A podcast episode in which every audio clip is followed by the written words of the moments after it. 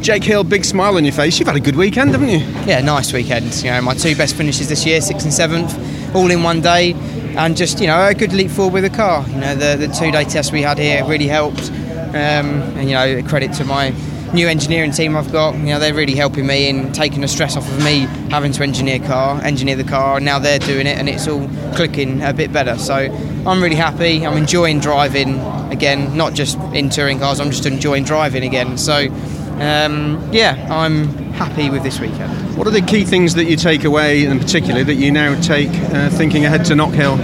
Just that the car's quicker. I mean, we are going to struggle at Knockhill. Make no mistake. It's a long car, doesn't work at Knockhill. So let's just be honest about it and just say no. We'll, almost a scrap weekend. We'll just have fun with it and just um, you know get if we can sneak a top ten at some point, mega.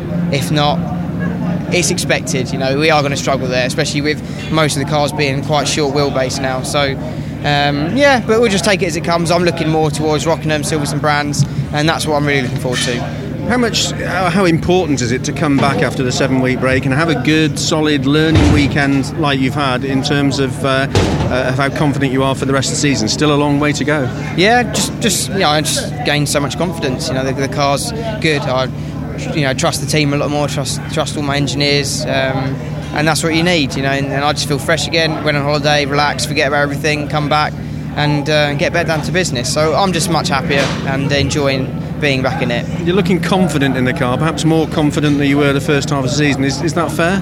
Yeah, absolutely. Um, but also, uh, on another note, I think the racing in general now this weekend has been better.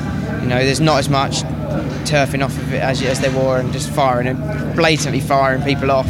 There were in some cases, but maybe not as much as other weekends. So, um, you know, a sneaky little rub here and there is fair and square, but um, so that's been a big factor as well. Is that I feel like I've had some mega races with all the top drivers. Uh, they've all been fair, and as have I. We've all got on, and it's been a, a much better racing environment for everyone. Good weekend, Jake. Well done. Thank you. Thanks.